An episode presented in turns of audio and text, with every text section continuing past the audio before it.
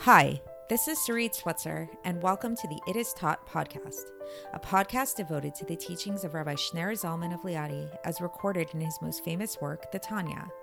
My hope for this show is to make these teachings accessible and relatable to the average person, regardless of prior Jewish education or affiliation. The episodes follow the prescribed daily study portions and are meant to serve as practical lessons in how to live your life as your true self and develop an authentic and powerful relationship with your Creator. I have personally experienced the effects the study of this work has had on me, and I'm excited to share what I can of this knowledge with you. So please join me on this journey of learning, self growth, and connection with your source. Hi, and welcome to the It Is Taught podcast. This is episode 218 for the 29th of Sivan in a leap year. So, when people tend to talk about God and their relationship with God, assuming that they have a conscious relationship with God, uh, it, it, they can talk about it in many different ways. People often talk about God as being this like being outside of themselves. Sometimes people will acknowledge the fact that maybe there's a sense of God or godliness within them. Maybe people might even go so far as to say that they acknowledge that there's a certain type of godliness present in the world, present in all, in all things, acknowledging the immanence of God. But all of these things, they, they can sound really vague, all of these terms like God's transcendence, God's immanence, God within us, God without us, and what we're trying to do in this Sefer, this section of the Tanya, the Shari Muna, is really to break these things down and really to try to meditate upon them and, and analyze them in a more technical way to try to gain a deeper appreciation as to who God is, at least insofar as our relationship to Him and what that means for our lives. So, the subject of the chapter that we've been learning so far, in this in the past several episodes, is, which is chapter seven, is this whole like back and forth, this whole interplay between, on the one hand, we have God's transcendence, the way that we talk about God as being unchanging in terms of his relationship to the world, and in terms of God knowing everything in a form of self knowledge, and how there's the world and there's all the happen- happenings in the world and all the changing things and everything like that. And then there's God, who's unchanging, who's kind of above it all in a certain sense, and is constantly creating these things and bringing them into life, something from nothing in this somewhat of a, almost removed kind of way. But then there's this totally different part of God, this totally different aspect of God, which is just as equally real, which is God's immanence and God's presence here in the world, and the fact that God is very much present in all things, in all beings, in a in a, a very deep way, in a very personal way, in a very detailed way, and we discussed how these two things in Hasidic literature have two different terms for them. So the first one, the the level of God's transcendence, we refer to as Sovev Kol Almin, which literally means transcends all the worlds. And then the second level of God's immanence, God's presence here in the world in this more uh, particular and individualistic way, we call Memaleh Kol Almin, which literally means fills all the worlds. And this latter category, this category of Memaleh Kol Almin, of God's immanence, is going to be the subject of our episode today.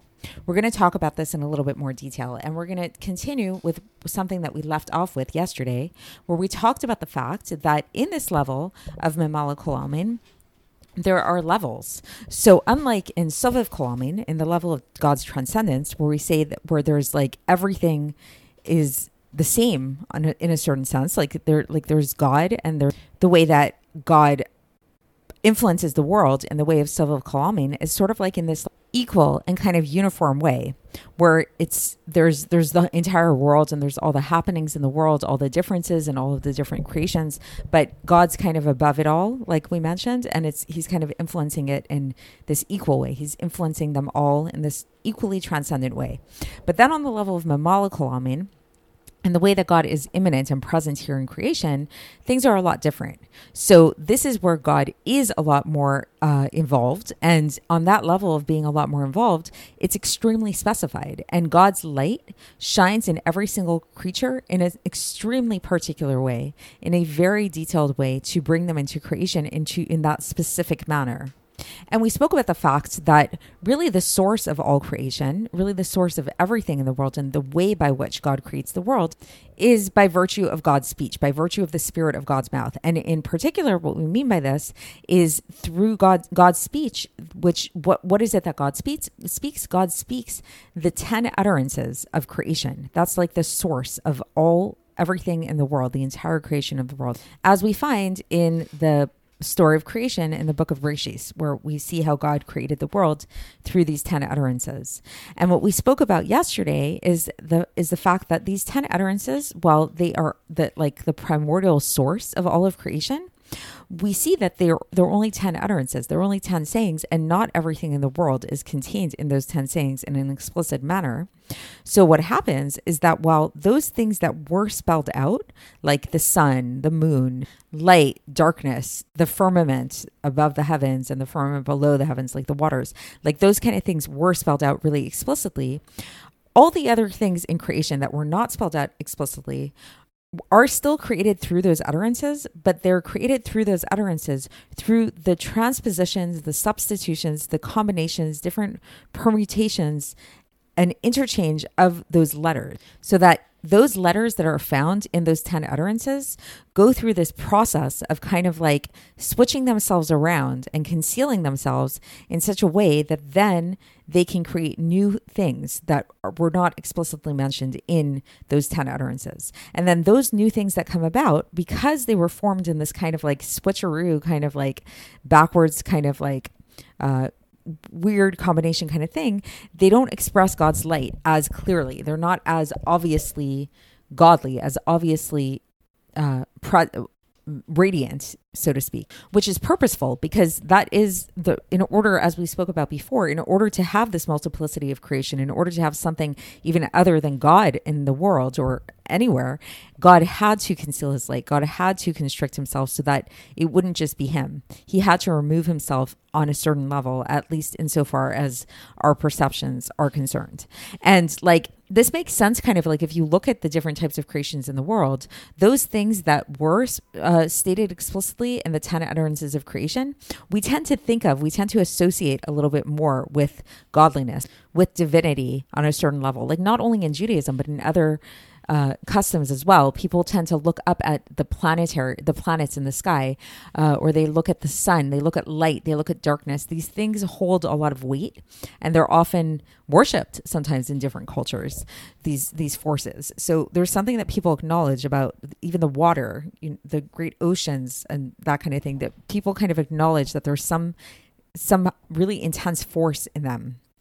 On the other hand, we look at other things in creation, the more kind of mundane aspects of creation, dirt on the ground, a rock, like just like a simple rock, which is actually going to be the subject of today.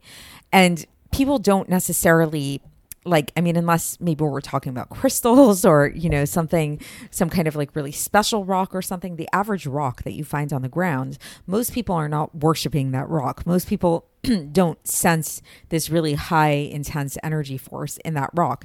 Even though that same rock was created by god and is created by god something from nothing every second just as the sun is you know so, what we'll learn about today is a very particular type of this transposition and substitution of the letters uh, that really diminishes God's light to the biggest degree.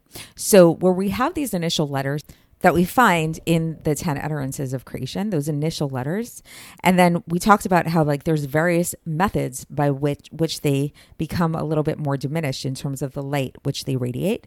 This could come about through different combinations in, in the letter so that they don't form those exact words. That would be like one type of concealment of their light. Another way would would be where you actually could substitute certain letters for other letters so that like that like let's say you could have like a an aleph and that changes into a vav, for example, which we spoke about in a previous episode, that would be like an even further type of concealment of the light. And then what we're going to talk about today is the furthest type of concealment of, of the light from a letter that you could possibly have, which is where you reduce it down to its numerical value. And so it's not even about like letter anymore. There's no more like, uh, like actual explicit meaning that's coming out from the letter. It's just its numerical value. So, what do we mean by a numerical value? So, there's the, this idea in um, in Judaism called gematria, which is that every single one of the 22 letters of the Hebrew alphabet have a letter value to them. So, like Aleph is one, for example, Bet is two, Gimel is three, and so on and so forth. Yud is 10, and then Chaf is 20, and you know, there's a whole progression of, of the numerical value of the letters. And this is often used, like people often use this gematria in order to come to understand a deeper meaning behind some words. So, like sometimes you can take different words in Hebrew and we think of them in a certain way. And then when we look at their gematria, we can actually see that it, can teach us something like kind of a deeper meaning behind those words.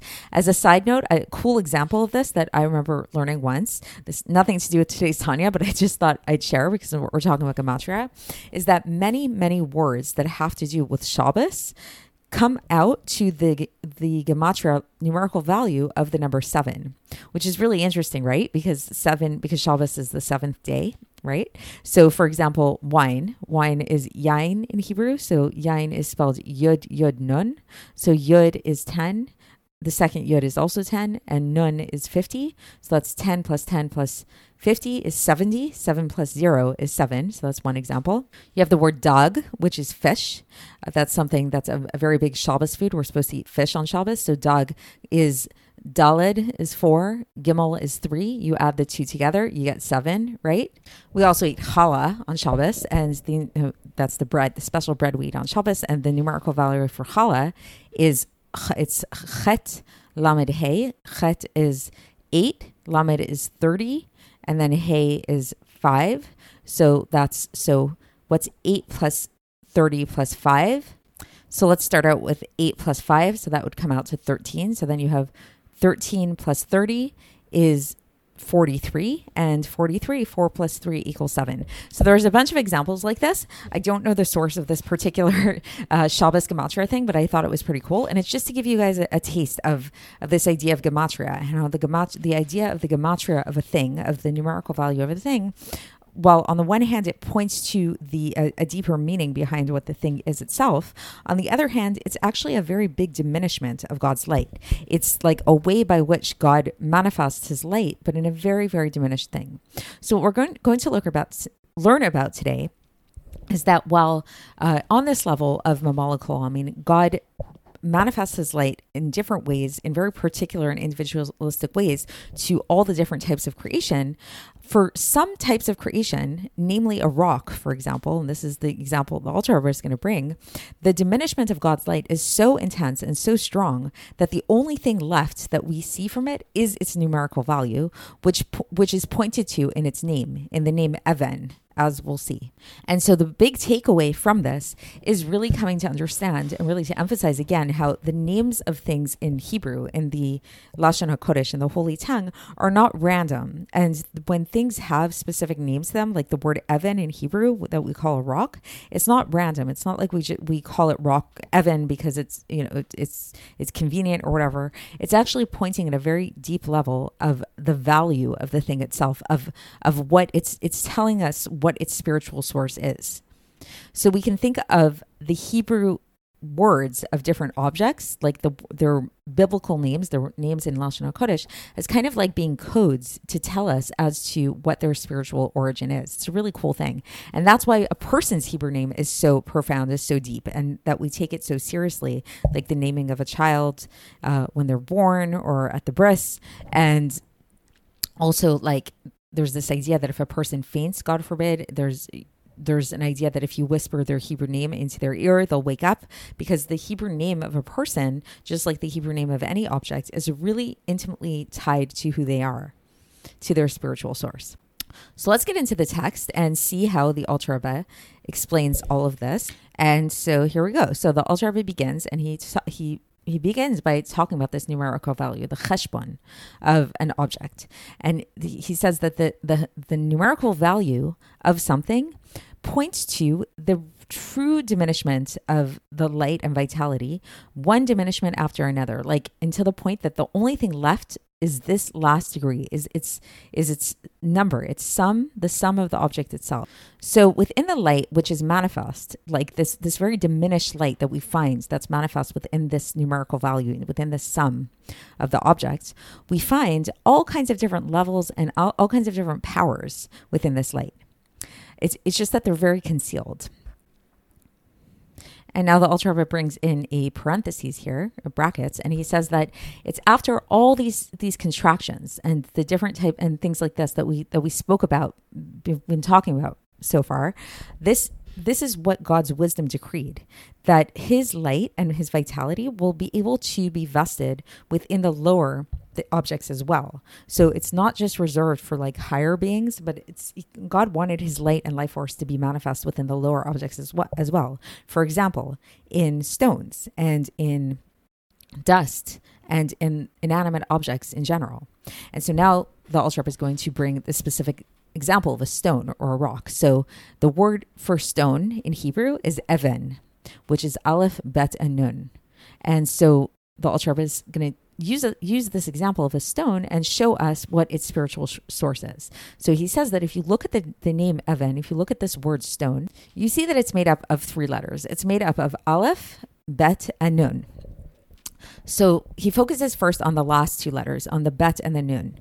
So interestingly enough, these two letters, bet and nun, they there's actually a name of God which we which is called by this letter of bet and nun. We call it ban in, in Kabbalah. It comes up quite a bit, and it's alluded to like we call it ban, but what we're really referring to when we talk about this name of ban is we're really referring to the numerical equivalent of that, namely 52. And the reason why, just to understand this on a technical level, is that basically the way that a lot of these names come about and these different types of names that we talk about uh, of God is that we take this original tetragrammaton, we take the original Yudke Vavke name, and then we spell it out phonetically. And there's different ways that you can do this. Like you can take like the Yud and you can spell the Yud with a Yud Vav Daled, for example. You can spell it with an aleph instead of the vav. Like there, there's a whole bunch of different ways to do this. And when you spell it out phonetically in different ways, these different ways produce different types of energies, different ways that this this name manifests itself. And then when you add up the numerical value that results from it, we summarize that. We kind of like give it an abbreviation of its numerical value. So in so a certain type of combination of the name of Yud Ke Vav Ke when it's spelled out phonetically comes out to 52, which we then call the name of Ban. So what the Alter is pointing out here is that this this word Even, this word for stone, contains within it the word Ban, contains a bet and a nun. So he says that this is alluding to the fact that it's sourced in the name of Ban. In so now we can see that a little bit, get a little bit of a sense of the spiritual source of this object. And then he says, in addition to the name of Ban, there's also an aleph there. And so what is this aleph? So he says that the aleph is alluding to another name of God. This is coming from a different combination of the name of God. And he says that we why is this? Like what does this mean? All of this? This is something that only God knows. So we don't really know why like the Alter Rebbe is telling us the what, but the why, the deeper meaning behind it all, this is something that he says this is this is God. God has his reasons for doing this, but for whatever reason, we see that the name Even, the name for stone in Hebrew, is coming from these two places, coming from the name of Ban and coming from the letter Aleph, which is from a different name of God. And so now the Alter Rebbe goes on and he says that this name of Ban is from the supernal worlds. It's from a very, very high place. But through numerous contractions that are very intense from level to level, uh, it it like the vitality that came out from it came out like a very small amount of vitality came into this world in order to become vested within a stone. So, meaning to say that this name of Ban is very lofty, it's very spiritual, it's very high. But God wanted this vitality to come down here into this world, to become enclosed in this world, specifically into, in, into a rock, into a stone. And so, the way that He did this is He had to have this vitality from the name of Ban become very diminished, very contracted, and very concealed. And this is why it comes down through this way of the of, of the concealment of its life force in just being present in a way of its numerical value. And then the Alter Rebbe says that this is the soul of the domem which is giving the vitality and bringing it into existence something from nothing at every moment as was explained above. So meaning to say that like when we talked about this idea that god is creating the world something from nothing at all times he does this it's all coming from god but he uses various like techniques to do this. And so the technique, so to speak, like the tool that God uses to create this specific level of stone is coming from his name of Ban, which is very, very lofty, but yet uh, he, he uses that and that vitality is still there and is still present within the force of the inanimate through which the stone came about. And then the Rebbe goes on and he says that this is what we call memaleh kolamin. This is this level of the immanence of God, of the of the level of by which we refer to God when we say that He fills all the worlds, which is not, as we spoke about, the level of sovev kolamin. Which, if you've been following along, sovev kolamin is the level of God's transcendence. That's the level by which God is kind of like removed from all the worlds that creates that that uh, affects everything in a more equal kind of way. And then the Alter Rebbe continues, and he says that this is true from level to level, that God uh, can create every single creation according to its particular level, and there's no limit to uh, to this ability. So God can create like uh, an infinite number of things, both in terms of quality and in terms of quantity, because this is a godly force which comes from the Spirit of God's mouth, and there is no limit to it just that the quality of these created beings is not going to be on a, as high a level as those things which came specifically and explicitly like directly from the letters themselves meaning from the letters as opposed to the numerical value. So just to explain that a little bit basically what the Alter was saying is that God could create an infinite number of things, even though there aren't an infinite number of letters. Once we get into the numerical values of letters, in theory, it's possible for God to actually take this light and, and vitality that comes from these 22 letters, and he can use their numerical value to create an infinite number of things. It's, it's truly, truly infinite. However, the point that he's leaving us off with here is that the vitality which would be, would be manifest through those things that would be merely coming about through these uh, numerical values of the letters would be very much diminished. It wouldn't be as uh, radiant. They wouldn't manifest God's light, God's uh, vital force as directly, kind of as clearly as those things which come about in a more direct way through the letters themselves. So that is it for today. I hope that was enlightening and interesting to you guys. And this was the conclusion of chapter seven. I don't know if I mentioned that actually. Uh, I apologize if I didn't of Sha'ar HaYichud V'Haemunah. And tomorrow we're going to move on and we're actually going to learn an entire chapter of chapter eight. And so uh, I look forward to it and I will speak to you then. Thanks for listening to the It Is Taught podcast, hosted by Sarit Switzer. This podcast is dedicated in loving memory of my maternal grandfather, Avraham Yitzchak ben Binyamin HaKohen of blessed memory. Music by Shoshannah. If you enjoyed this episode and would like to support the show, please share it with others and subscribe on YouTube, Apple iTunes, Spotify, or wherever you listen to podcasts. And make sure to leave us a five star review. To find out more about the It Is Taught project, including more information on my soon to be published book, please visit our website, itistaught.com. To catch the latest from me, follow me on Facebook, Instagram, and Twitter. Looking forward to speaking with you tomorrow, and until then, have a great day.